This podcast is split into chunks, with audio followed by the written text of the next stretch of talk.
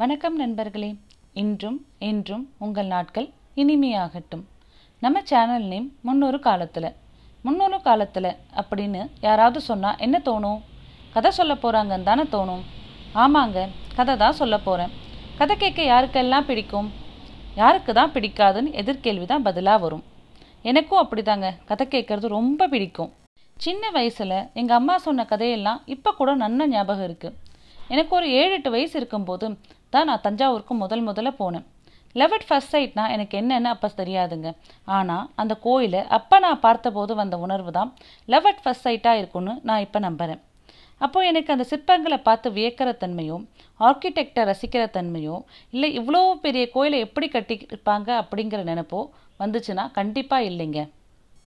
ஒருவேளை அந்த பிரம்மாண்டத்தை பார்த்த பிரமிப்பாக இருக்குமோ என்னவோ எனக்கு தெரியல.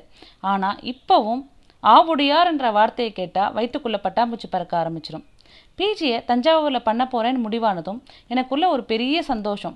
ஆவுடையாரை ஃப்ரீக்வெண்ட்டாக பார்த்துடலான்னு. அட ஏங்க இப்போ உங்ககிட்ட இதை பற்றி விவரிக்க போகிறேன்னு போது கூட தஞ்சாவூர் போயிட மாட்டோமா? இன்னும் ஏதாவது தெரிஞ்சிக்க வழி இருக்காதா? அப்படி தான் மனசுக்குள்ளே தோணுது. நான் தஞ்சாவூரை பற்றி முதல் முதல்ல கேட்டது எங்கள் அம்மா கிட்ட தான் அவங்க வளரும் நந்தி நிழல் விழாத கோபுரம் பாதாள வழி அப்படின்னு ஒரே ஃபேசினேட்டட் ஸ்டோரிஸாக சொன்னாங்கங்க.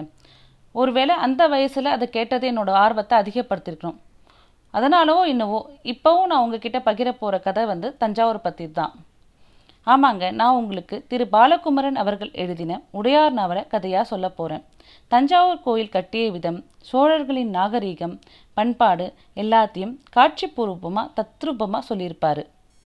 நானும் அதை என்னால் முடிஞ்ச அளவுக்கு உங்ககிட்ட கொண்டு வந்து சேர்க்க ட்ரை பண்ணுறேன் நீங்களும் உங்களுக்கு நேரம் கிடைக்கும்போது கேட்டு எனக்கு சப்போர்ட் பண்ணுவீங்கன்னு நம்புகிறேன் உங்கள் லோச்சனி ஸ்ரீதர்.